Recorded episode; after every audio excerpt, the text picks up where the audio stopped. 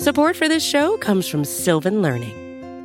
When children love learning, they can tackle any challenge life throws at them. Sylvan's Insight Assessment can help you determine if your child is ready for what's ahead. It can also identify gaps in learning and point out areas that could be of concern for your child so they can tackle what's to come. And right now, it's the best price of the year at $29. Go to sylvan29.com to learn more and get your child's assessment for only $29. That's S Y L V A N 29.com.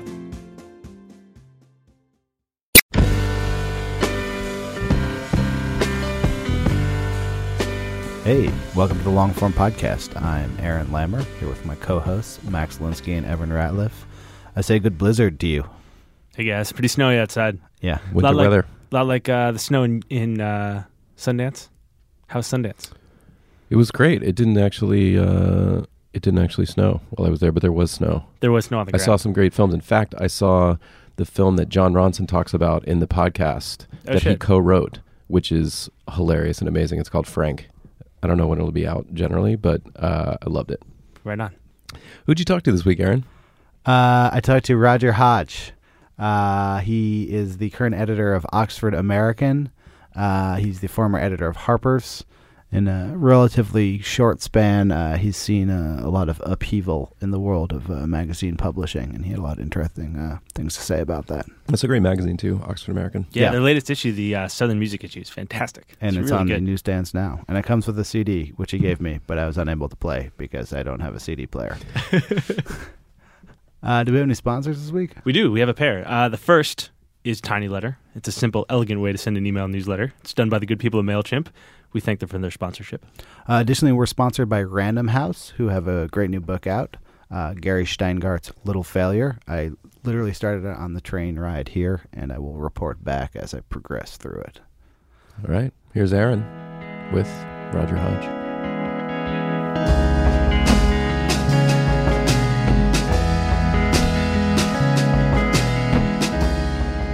Welcome, Roger Hodge. Thank you. Good to be here. Just getting started. I was actually I um, I had had you on my list of people to have on the show for a while, and I assumed that you lived in Arkansas until um, I I did get to talk to uh, to someone who started working for you, and she said, "No, he's he's in Park Slope." You, Yeah, you- you actually get not Park Slope, but I do Oh. live in Brooklyn. Okay, we won't disclose your exact location. Well, it's been published. Uh, it's Ditmas Park, so no mysteries there.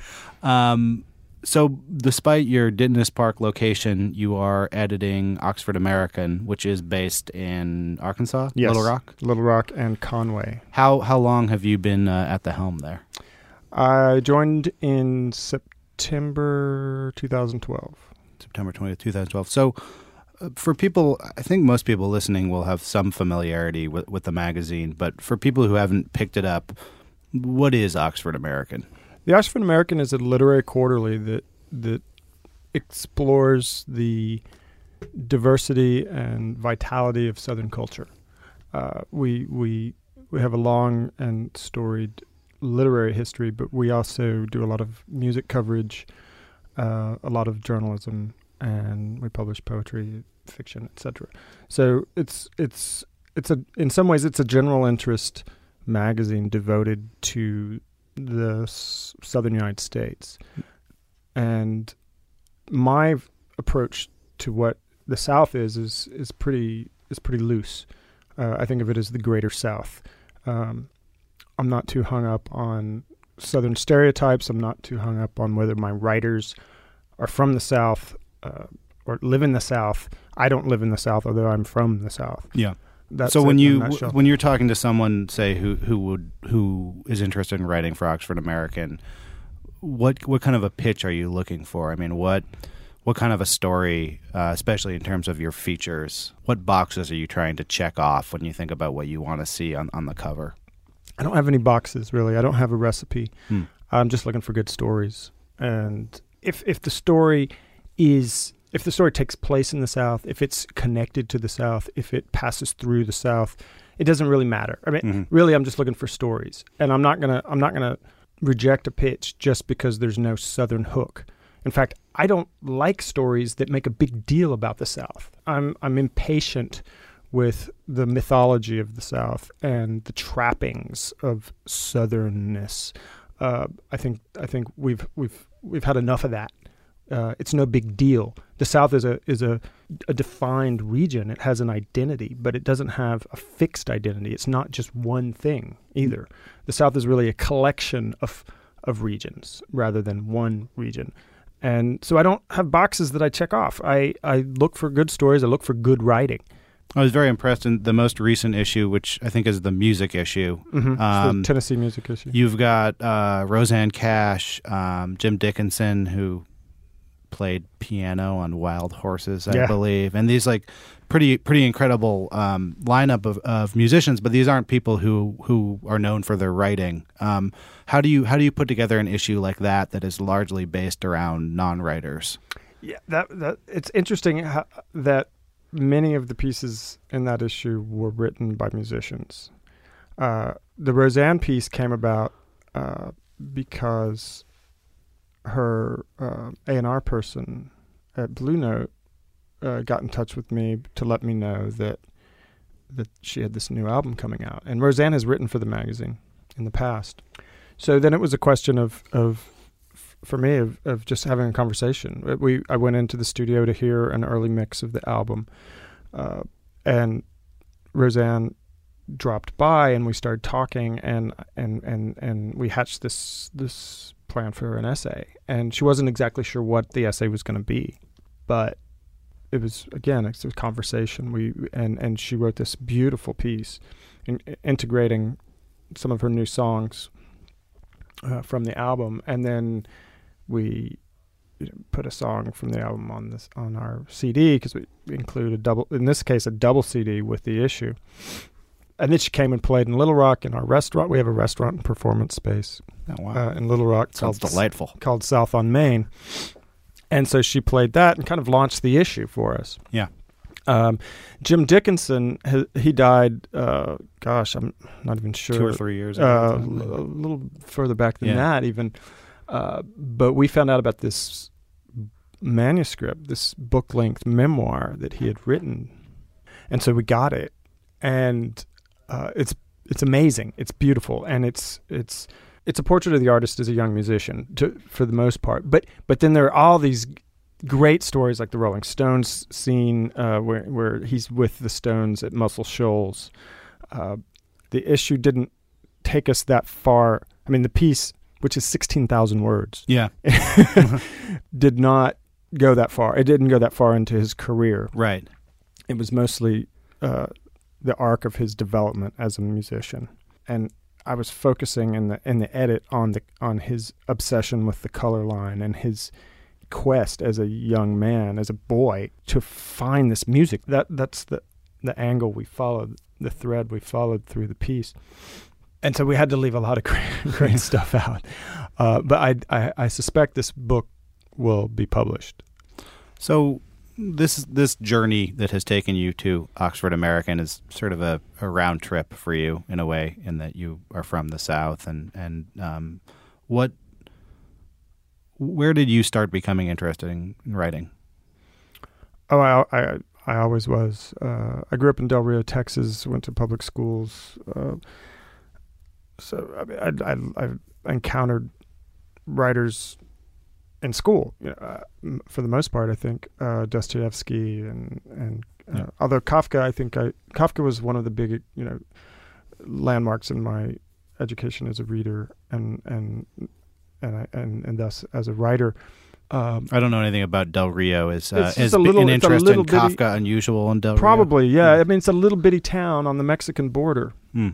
So the the, the books that made a big that made a, a, big impact on me were um, Crime and Punishment, uh, the collected short writings of shorter writings of Kafka, uh, and The Sound and the Fury. Those were the big the, the books that kind of blew my mind when I was a kid.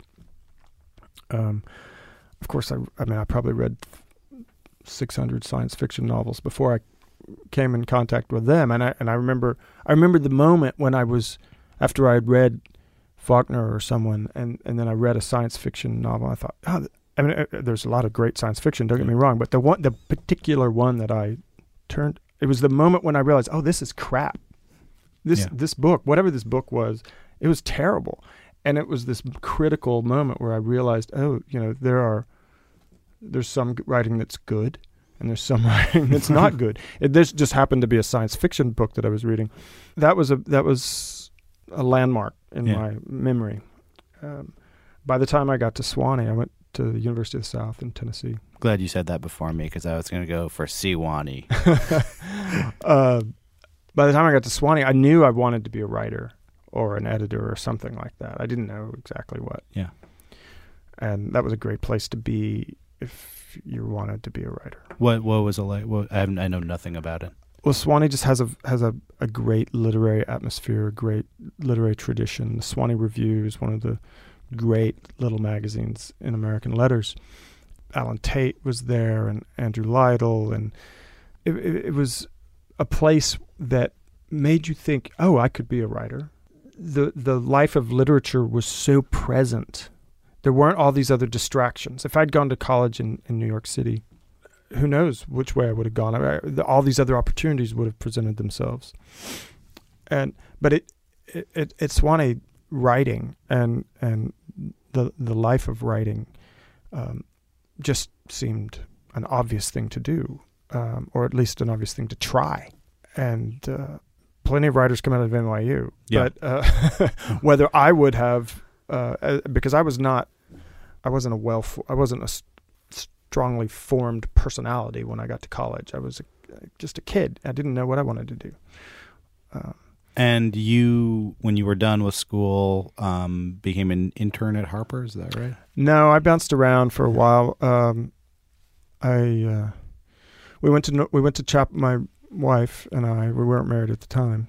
Uh, went to Chapel Hill, and I started writing. I started writing professionally uh, for money. Yeah. Um, uh, I I also had a lot of other jobs. I was uh, mo- uh, I was a mostly a line cook at a bakery in Durham. Yeah. Uh, Well, got an stuff were you internship at the? Independent Weekly, this this alt weekly there, and uh, started reviewing. I was I was doing jazz reviews for the Chapel Hill newspaper's weekend entertainment supplement, which was great because I got into every show for free, and everybody was passing through town, um, and just started trying to be a writer. I didn't know how to be a writer again, you know, still just kind of filling notebooks, trying to figure out how to how to find my voice as a as a writer, or, or you know, find a, a way to to be an editor. Um, then uh, detoured through Florida. I worked as an insurance adjuster, um, which was Florida seems like a good place to adjust some insurance. it was unspeakably grim.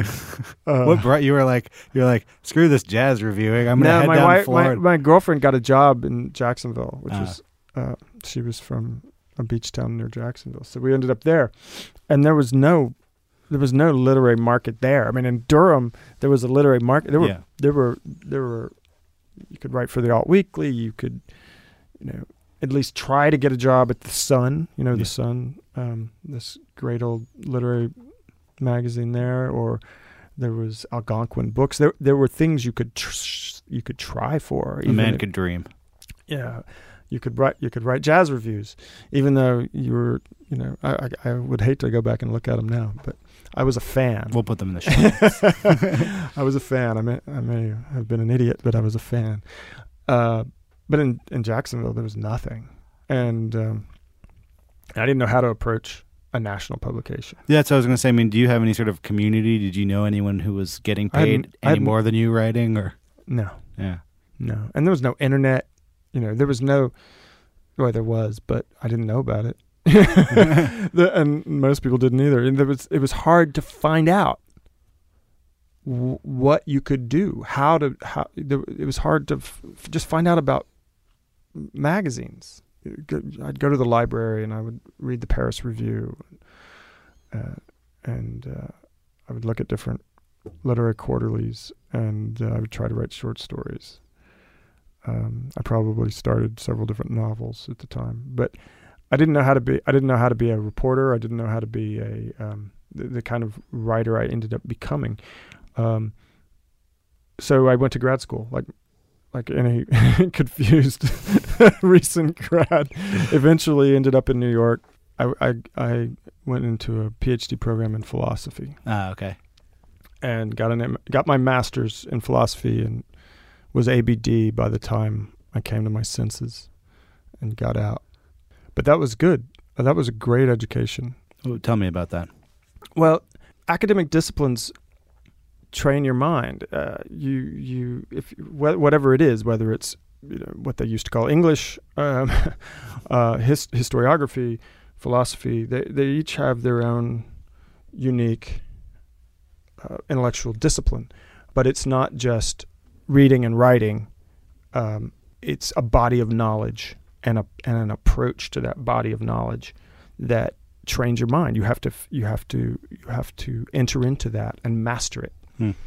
And entering into a, a, a an academic discipline and attempting to master it is a valuable uh, undertaking.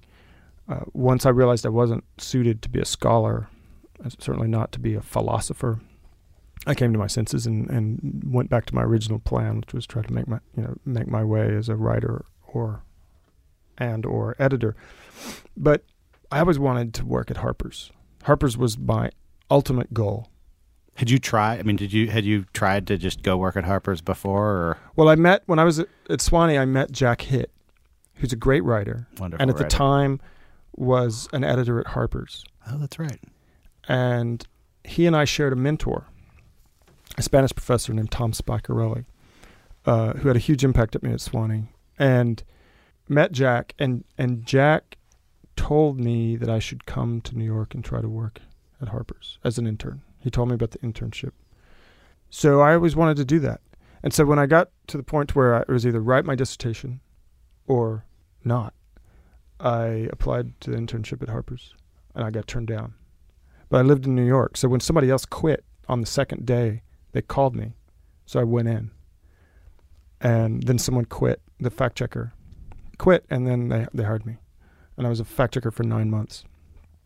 And I loved fact checking, but uh, fa- fact checking has a expiration date. I've done some fact checking. Probably about Um, nine months of fact checking. Yeah, That's it's it's all you need, and and um, and really you you should approach it as as as a tool. Um, uh, how to how to write a magazine article. That's what I I I, I approached fact checking as a discipline. All right, it's a it's a discipline. This is this is how you make sure that this piece is not going to get the magazine sued, and it's not going to embarrass the magazine. It's not going to embarrass you and get you fired for making some stupid error. Um, and but it was a great. I mean, you got to see how all the edit. You get to see how all the edit, all the different editors worked, and we had wonderful. We had a wonderful team of editors at Harper's when I got there, and you know, there Lewis, of course, and Ben Metcalf and Paul Tough, who later went on to edit Saturday Night and writes books on education, and Joel Lovell, and Charis Conn, and and Ellen Rosenbush, all these great people to learn from. And so I learned to be an editor uh, from watching them.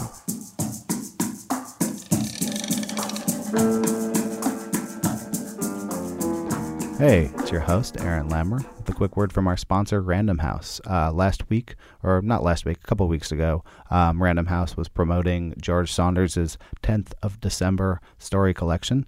Uh, this week, they are promoting Gary Shteyngart's Little Failure. You probably know Gary Shteyngart from his fiction and The New Yorker, his books Super Sad Love Story, Russian Debutante's Handbook. Uh, this is his first work of nonfiction. Mary Karr has called it a memoir for the ages.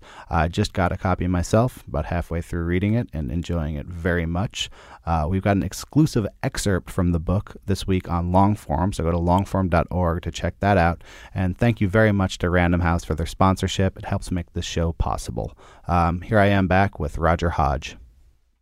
And what was the first piece that you um, you yourself edited there? It's a piece by Adrian McKinty, uh, who's a who's a novelist who had a novel out at the time called uh, Orange Rhymes with Everything, Good memory. and very good novel. And he was a cousin of a good friend of mine in grad school, and I remembered that my friend Aaron Garrett, he's a philosopher, told me this story. A- A- Adrian's from Carrickfergus in Northern Ireland, and he told me this story that Adrian had gone back home in- August, and which is a, a time when things get hot in all kinds of ways in Northern Ireland. So it sounded like a it sounded like a piece. So I was a fact checker, Mm. uh, but I didn't want to remain a fact checker. So I called up Adrian. We had we had drinks. He told me the story. I asked him to write a pitch. I took it into the manuscript meeting, and everybody looked at me like like I was insane. Was that accepted protocol for like a fact checker to be like, "Hey, I got one too"? Not really, but I put it in the pile. and uh, yeah, there was a lot of discussion about whether this piece was worth commissioning. I said, he'll write it on spec.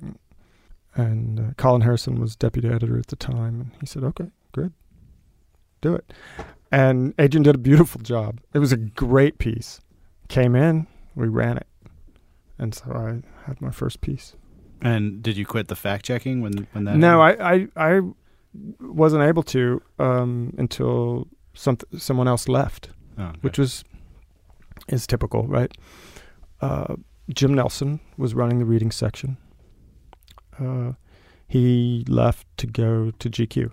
He's now the editor of GQ. I didn't realize he had been at GQ that long. And so, So, this was ninety. This was I came to Harper's in ninety six, and then Yeah. this was ninety seven, early ninety seven.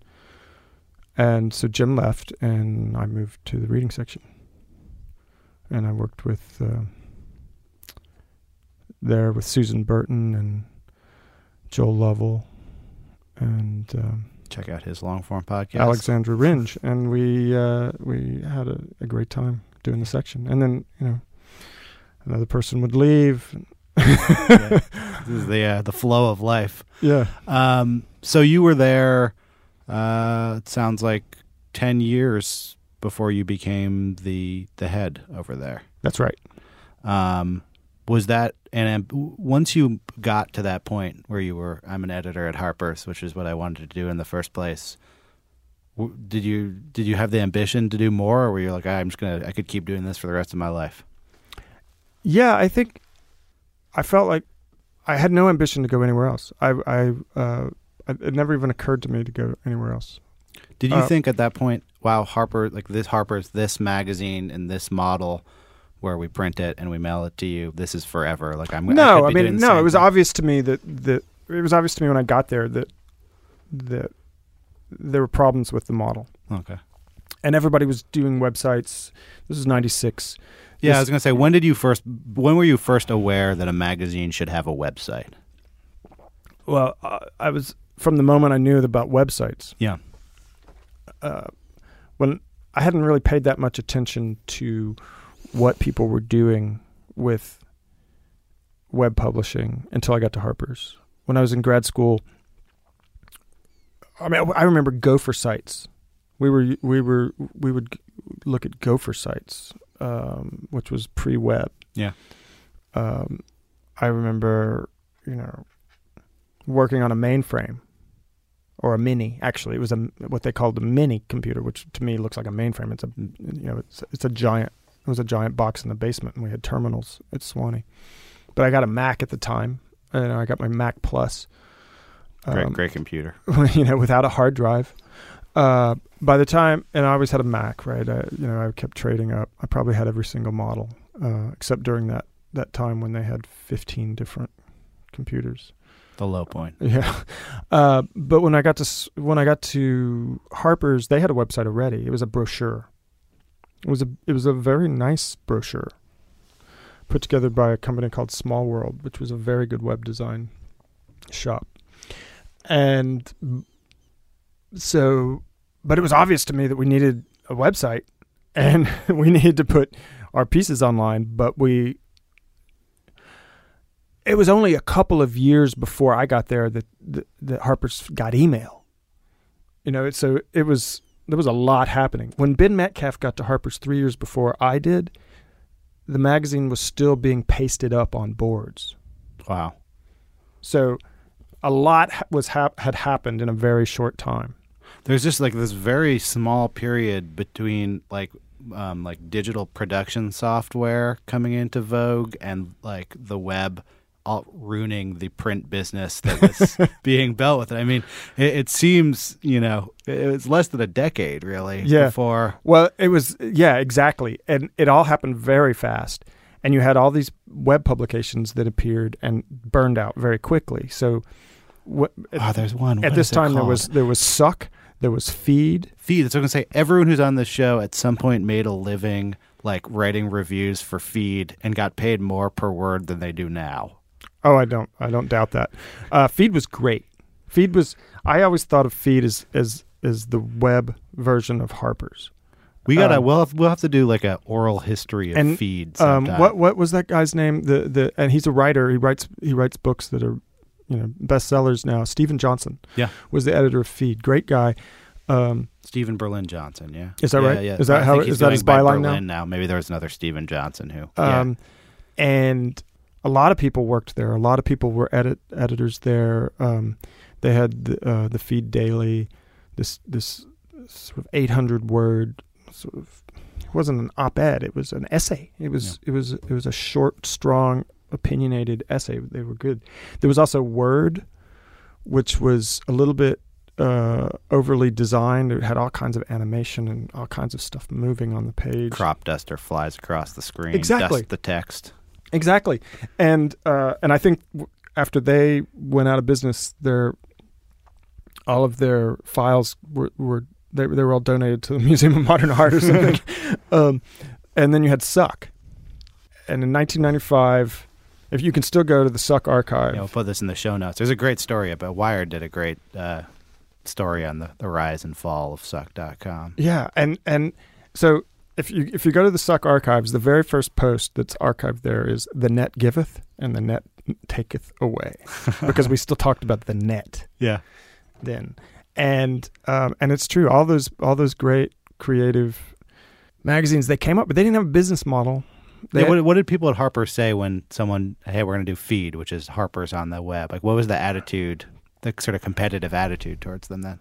well, only the young people on staff were aware of this. Yeah. and yeah, we were seeing this, and we were saying this stuff is really fun. I mean, some of it's good, some of it's bad. Uh, can't we do something like this? Mm. can't we do some version of that that leverages what we do so well and why can't you know why don't we outdo them Yeah. at what they're doing Were Because- writers like overlapping between them? that not point? much not really not at first um and you know the salon shows up at about that time too Right, right. salon right. comes in at the late And Salon kind of had the most money, but they were Yeah. the kind of the funded, the funded salon model. well feed was funded too they had venture capital oh, that's right. They had a burn rate.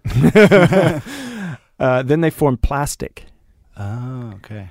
And so they spun off into plastic, which was going to be the slash dot model.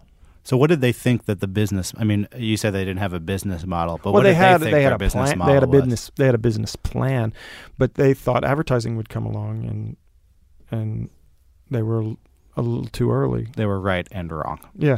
So plastic came along, and plastic was the slash dot model, and it was going to be user generated content. And again, they were a little too early on that too. Um, so I saw, I you know, so I, I my my career has overlapped with this whole transformation, this whole revolution in in publishing, and so I saw all of these. I saw several generations of web magazines arise and and burn out. Um, none of them were making enough money to sustain themselves, and um, ultimately, what's left? Well, m- mostly it's it's uh, it's all the old dinosaur magazines. Have most of them? Most of us are still around. Most, most, And, not all. Uh, not all. I mean, some of them were killed for bad reasons that were were not really responsible. Um, but you know, the, the New Yorker, Atlantic, Harper's. The Atlantic is the one who who who eventually became the most aggressive online, to the point to where the the web presence really overshadows the print. They're publishing a lot. They sure are. and uh, and I think they've done they've done a great job in in, in adapting to the new marketplace. I, personally, I think there, th- there's maybe too much Too out- much. too much there. Yeah. there's so much there that it uh, it's it's hard to navigate. I, want to get to the present day, but so you you you moved up at Harper's in 2006 ish, Um, yes, 2006. 2006. so we're sort of halfway along this evolution, this Yeah. internet evolution. That So Lewis Lewis uh, left to start the quarterly, Lapham's Quarterly, great magazine. and uh, much to my surprise, it fell to me. I had I had been deputy How long had Lewis been there before he took off? uh, 28 years maybe. Yeah. okay. So when you took that job, you were like, okay, set my retirement clock now. W- Well, uh, yeah, I suppose. Um, it was a it was a challenging environment for reasons I won't go into. But um, I I knew I, I ultimately I knew I knew that um, I wouldn't be there for 28 years Okay. uh, from the very beginning, um, and and I wasn't. what did you feel like your mandate was when you when you took the reins? Well, I think my mandate was to continue to publish the magazine. That Yeah. that that was to to to sort of keep the keep the project going. We always thought of uh, Harper's as this multi generational American project that that for whatever you know that we were fortunate enough to participate in for our brief time. And uh, I, I've always thought of Harper's as a tradition, uh, a living tradition. Uh, and so to keep the to keep the faith really um, not to be static not to not to not to not to publish a museum piece uh, but to keep the magazine evolving and keep the magazine innovative and do good work and um, and start some fires.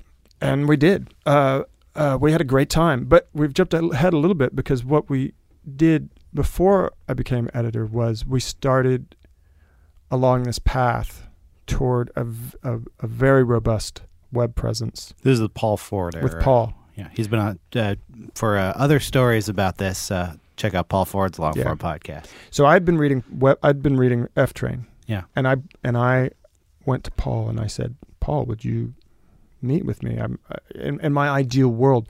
Paul Ford would be designing the Harper's website. So you knew about Paul Ford pre Hart. He was he was well known enough for for his writing online. It's hard, it's completely hard to tell like who who knows about you know this is a very Well, early. Time. You have to understand. I was uh, a serious web aficionado. I mean, Yeah. I, I I was I was trying to teach myself Perl. I was um, I was trying to figure out a way to build the Harpers that I the the, the digital Harpers that I had in my mind. Yeah, Um, and I thought, and I came across F Train, and I read Paul and Paul's writings about um, uh, about information architecture, and I went deep into that. And I want, and so I thought, well, why should I try to learn all this stuff? I, that's ridiculous. I'll, I, I, I'll get Paul to do it. so I brought Paul in, and and managed to get him on staff and and he read and I had already taken the website through one or two iterations, and had been writing an online column, the Weekly Review, for years. Uh, so Paul came in, and we he and I helped him built this site kit for Harper's.org that could that that was great. It was a great site kit, and it could have been an, an amazing website. Um, as it was, it was a pretty good website. What do you mean? I, I'm not familiar with the term site kit, like a content Well- management system. Yeah, well, it was more than a content management system. It was um, it was the the engine beneath this the the content management system that was so flexible, and he ended up re you know throwing it out and rewriting it several times. Um, but the idea was we were going to, and we built the archive, the you know century and a half archive of Harper's in house, scanned it all at six six six Broadway. Who was doing all the scanning? I feel like I asked Paul this too, but I don't remember the answer. Who scanned all that stuff Paul. by himself? Well, he had some help. Uh, he got this big sheet feeder. He, we made a deal with the library. We got a, a, a library archive of the magazine and cut it So they let you cut the like 1902 Harpers on the spine. Wow. We cut it and scanned it, fed it through. Um, And you must have thought this was. I mean, this was a very daring project at the time. No one had. No one had their archive up at that juncture. I don't think. uh, the New Yorker had its CDs. Uh, the CDs, right? Yeah. Other some people had archives. Uh, the the TLS had an archive behind a paywall. Most of these archives were were behind paywalls, right. And you had to subscribe to them separately from magazines. It's amazing how far we have not come since then. Like the New Yorker digital edition is just the CD on your computer. Yeah, Yeah, I think they're gonna. I think they're gonna blow that up. But I, I, heard a rumor, but I I've- don't know. I've heard the same rumor. Uh, but uh, the uh, so we built this great digital archive, uh, and then we were forced to keep it behind the paywall. But at least we got it open to subscribers. did you think you were? Did you think otherwise? It was never completely clear. The signals were changing day to day, but uh, but the idea we were going to be able to leverage that archive to do all kinds of amazing things. Um, and I mean, Paul and I had big plans. tell, tell me about it. we we I mean we were going to leverage. I mean, there's so much information out there that is just there. Yeah. It's not really being organized and exploited. All this radio, um, going way back, TV going way back.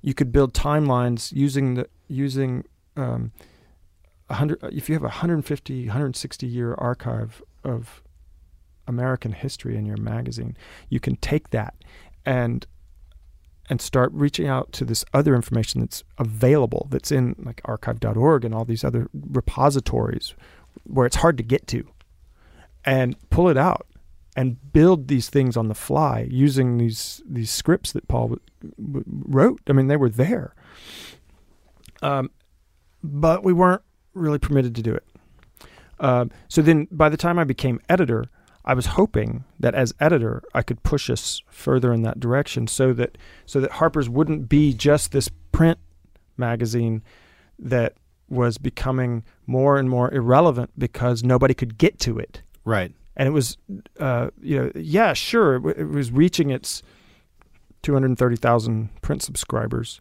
but the, Wow, but it wasn't. that many. That's. I mean, wa- that's a lot. I mean, that's like a, people are going to hear that and have their mind blown that Harper's was reaching two hundred It thirty. still is. Yeah. I'm sure. Uh, I'm sure the circulation hasn't really fallen. Um, and we were we were reaching people. You know, we would put selective pieces out. Yeah. Uh, the one piece that we ever published first online uh, was Scott Horton's Guantanamo suicides Hmm. piece, which won a National Magazine Award for reporting, and um, is what I think got me fired because I pushed so hard to get that out online before it went in went into print. Um, What was your reasoning behind putting that out before? because the source needed it to be out. ah, okay. Uh, it needed to go. It needed to be out before we could get it into print. Um, multiple sources. I mean that that was, that piece was so well sourced. Um. Anyway, uh, so my mandate, my personal mandate as editor of Harper's, was to push that magazine in um, into the 21st century Into the future or at least and the and present. to and and and to, to continue to publish a, a great print magazine, but to but to use all of those resources and to to really expand that digital that digital strategy, I guess you call it, um, in, in such a way that we would be able to really reach a, a, a vast audience, the the kind of audience it should be reaching.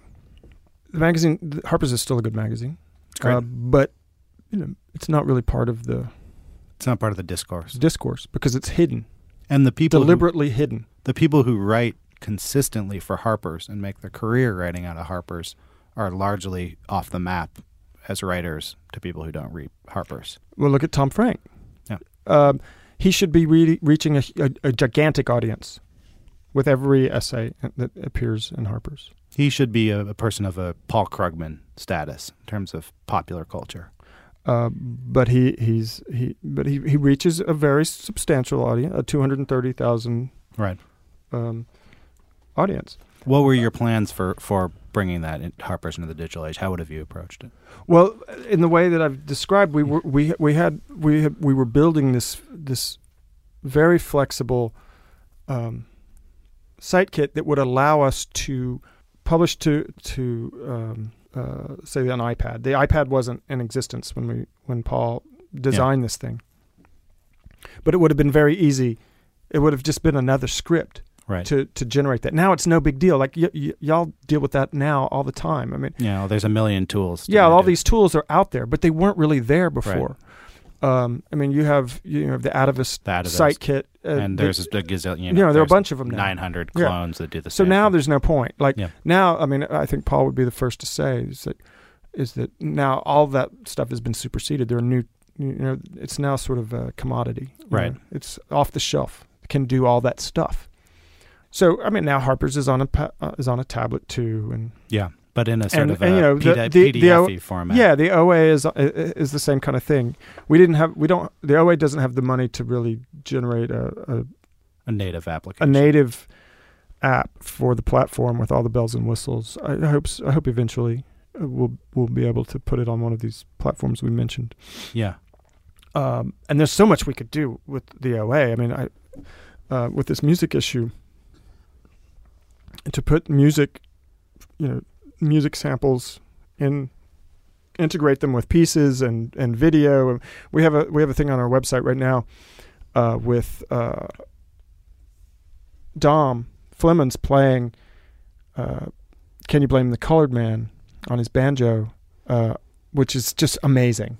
Uh, and you know that's a beautiful thing we could do with the with the uh, with a with an application on a tablet. We, we we don't have that yet, but we will eventually. Um, so so all that stuff, all all that history with Harper's is is interesting to me mostly because not because you know we were prevented from doing things, but it, it's it's not unique. Yeah. it's not unique to have um, the business side saying no, no, no, no. Where's where are you going to how are you going to pay for it? Where's, what's the money? I mean, all of that's very sensible because you have to you have to pay for it all. You can't Sure. just you can't just go out and spend the money without without uh, a plan for for how you're going to get a return. But um, what's interesting to me is that it uh, overlaps with the whole history of of publishing um, over the last 20 years and how so many publications have guaranteed their obsolescence ultimately. Yeah. Um, or they've committed suicide by training readers to expect everything to be free, like the newspapers who who rushed into web publishing without figuring out how they were going to retain their print readers. Well, it comes Uh, down to sort of what you said about oh, that you know that's sensible to ask how are you going to pay for this, but isn't it also sensible to say, hey, do you really think that these two hundred and thirty thousand print subscribers are all just going to hang around here forever? That this that this previous business model is is going to sustain itself, and that when all these people die, who's going to replace them? Yeah. Who- who's and who's going to do and that? And it's a different market. I think I really do think that to a large extent the people who are who are just going to read on paper are not the same as the people you reach online. Yeah. Some of them are. There's a lot of overlap, but a lot of people do both.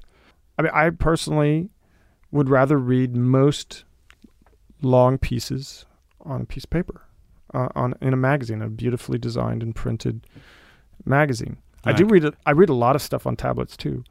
Um, I come in at the op- from the opposite direction, although I, I definitely see the value of both. Um, I mean, I think the the biggest operative difference there isn't the reading experience; it's whether sharing things and whether the sort of communal aspects of reading are important to you, and, and which one sort of mirrors Mhm, the mhm. people you're around. For me, you know, sending people articles is actually a great part of the joy of, Mhm. of being a reader, and it's disappointing to me at times when I'm like, "You got to check this out. Uh, come to my house, and I'll give you a, the new Harper's." You know, yeah, um, and I'd love. I love doing that too. And and it's frustrating to me when when when things are not um, shareable. yeah, Uh, uh, I mean, we we we don't put the whole issue out on the web for a variety of reasons, um, but we do put out most of it eventually. You know, Mm. In time. in chunks. and you know we, we we put it out in sequence over the course of this over the course of the cycle Yeah. and uh, we have enough material to where it, it works for us um, joe hagan's piece on charlie rich just went up and has gotten uh, a, a, a, a tremendous reception um, and uh, and Joe's piece. I mean, it's it's it's an amazing piece of reporting. It's not just a, a piece of appreciation about a dead musician. Um, he went to Memphis uh, in search of, of Charlie Rich and people who knew Charlie Rich, and uh, Natalie Rosenberg, who, who was an early pr- producer of of Rich uh, when he was an R and B artist before he became a country guy, hands him a stack of letters that were from the Char- sent to the Charlie Rich fan club in 1972, written by all these 12 year old girls who were in love with Charlie Rich, this 48 year old gray haired country singer. So what does Joe do? Joe is a great reporter. He's a staff reporter for New York Magazine. He tracked all the women down, those who were still alive that he could find, and built this piece around these women's experience of being completely in love with this star. So it's a piece about fandom, and it's a piece about um, it's a piece about love and longing and loneliness because the music is so lonely.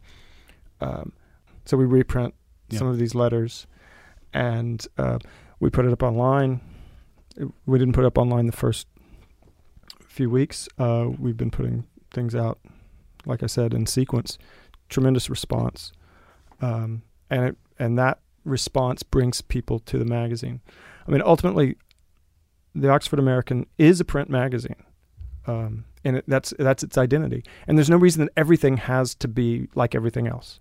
There's plenty of room in the media world for us to have broadcast, radio, podcasts, uh, you know, websites, tablets, and print. Print is there's no reason that print has to go away, or or there's no reason that it should go away. It's it's it's one of it's it's health it's part of our I mean I think of part of our healthy media you know ecosystem for lack of a better word.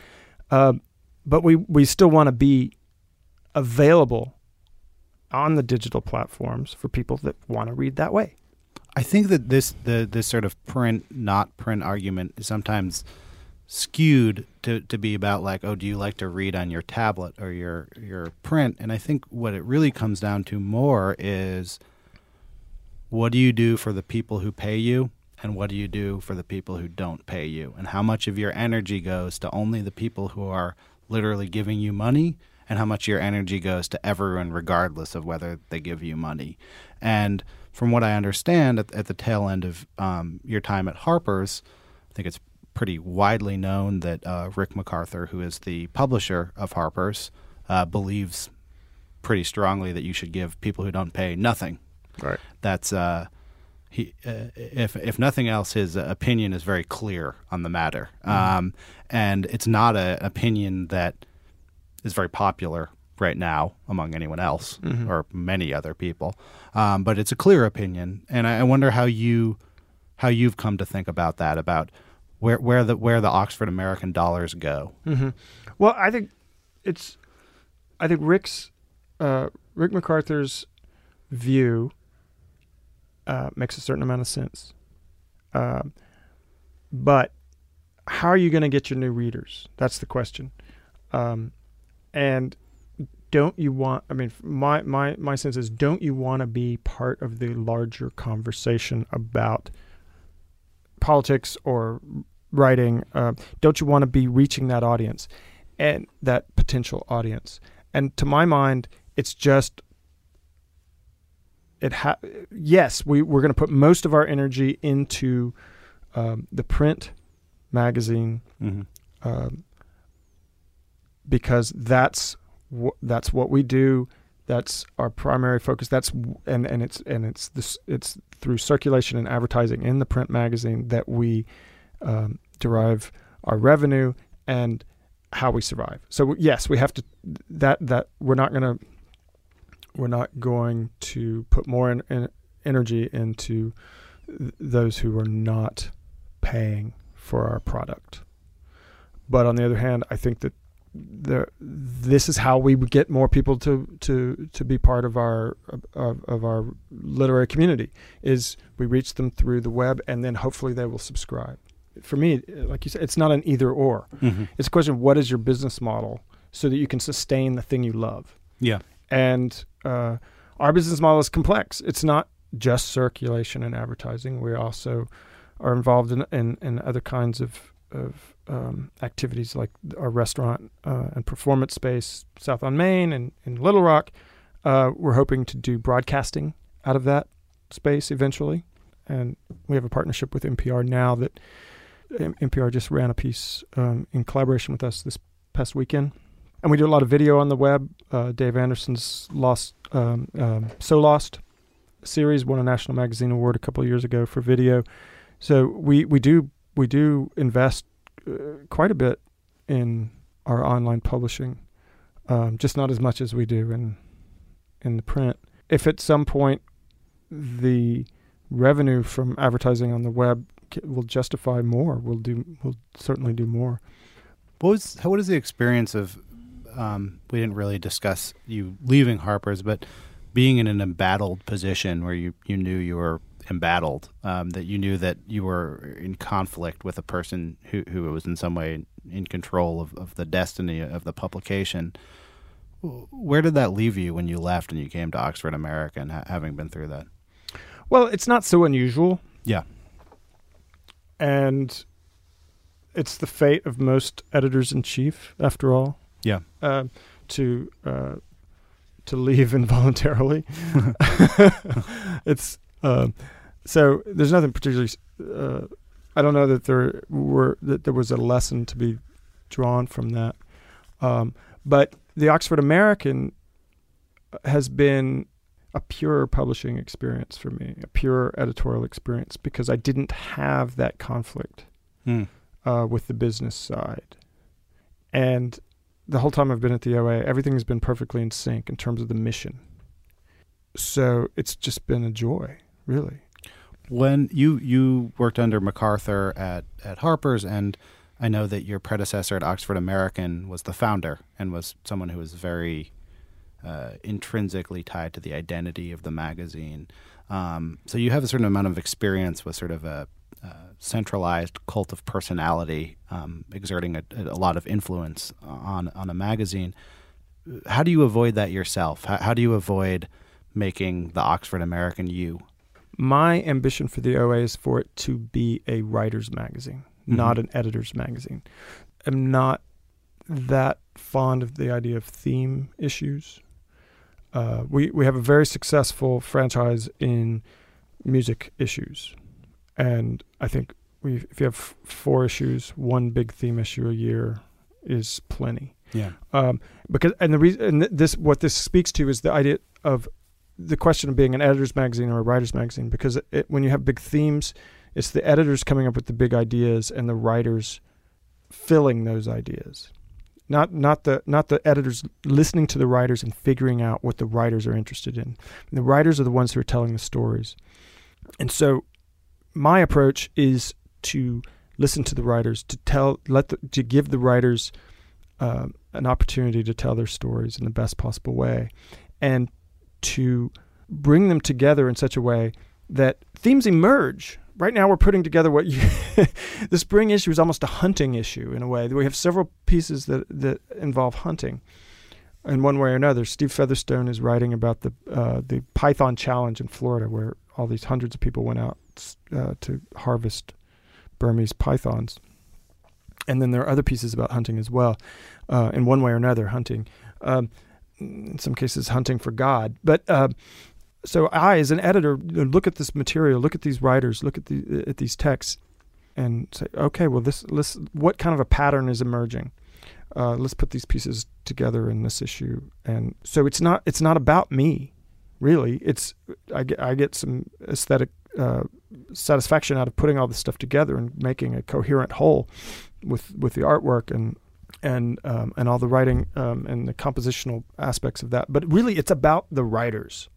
It's about Rosanne Cash. It's about Joe Hagan. It's about John Jeremiah Sullivan. It's about Amanda Petrusich. It's about Jamie Quatro. Uh, it's about these writers telling their stories. It's about Lucy Alibar, uh, Carl the Raping Goat Saves Christmas. This is an amazing story. um, so when I, you know, I feel kind of embarrassed that we've been talking about my career because it, to me, like my career isn't all that interesting.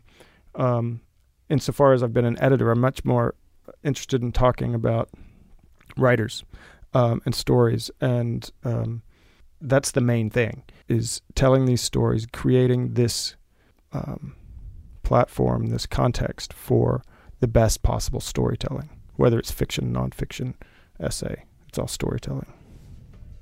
I don't think we're going to have a better place to end than that. Uh, thank you for coming in, Roger. My pleasure. Um, check out Oxford American. We'll link to it in the show notes. Uh, the music issue is on the newsstands now, and we'll be back next week. And that was the long form podcast. Uh, thanks very much to Roger Hodge for coming in. Uh, thanks to my co hosts, Max Linsky and Evan Ratliff, our editor, Lauren Kirchner, our intern, Sarah Button. Uh, if you want to support this podcast, maybe check out a story from The Atavist, go to longform.org, and come see us next week right here.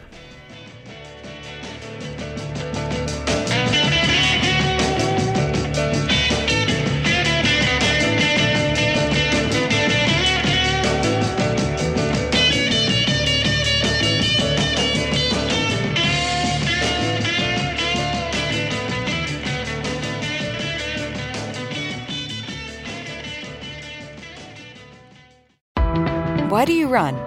Why does anyone? I always thought that runners loved running, and that's not the case. Most runners hate running, but they choose to do it. In the new docu-series Running Sucks, brought to you by Team Milk, Abby Ayers learns why women runners everywhere are driven to go the distance. It really is about taking my power back and proving myself wrong. Team Milk is about fueling women's performance and helping them along their marathon journeys. You can sign up now for the inaugural Every Woman's Marathon taking place in Savannah, Georgia on November 16th, 2024. Learn more and register at everywomansmarathon.com.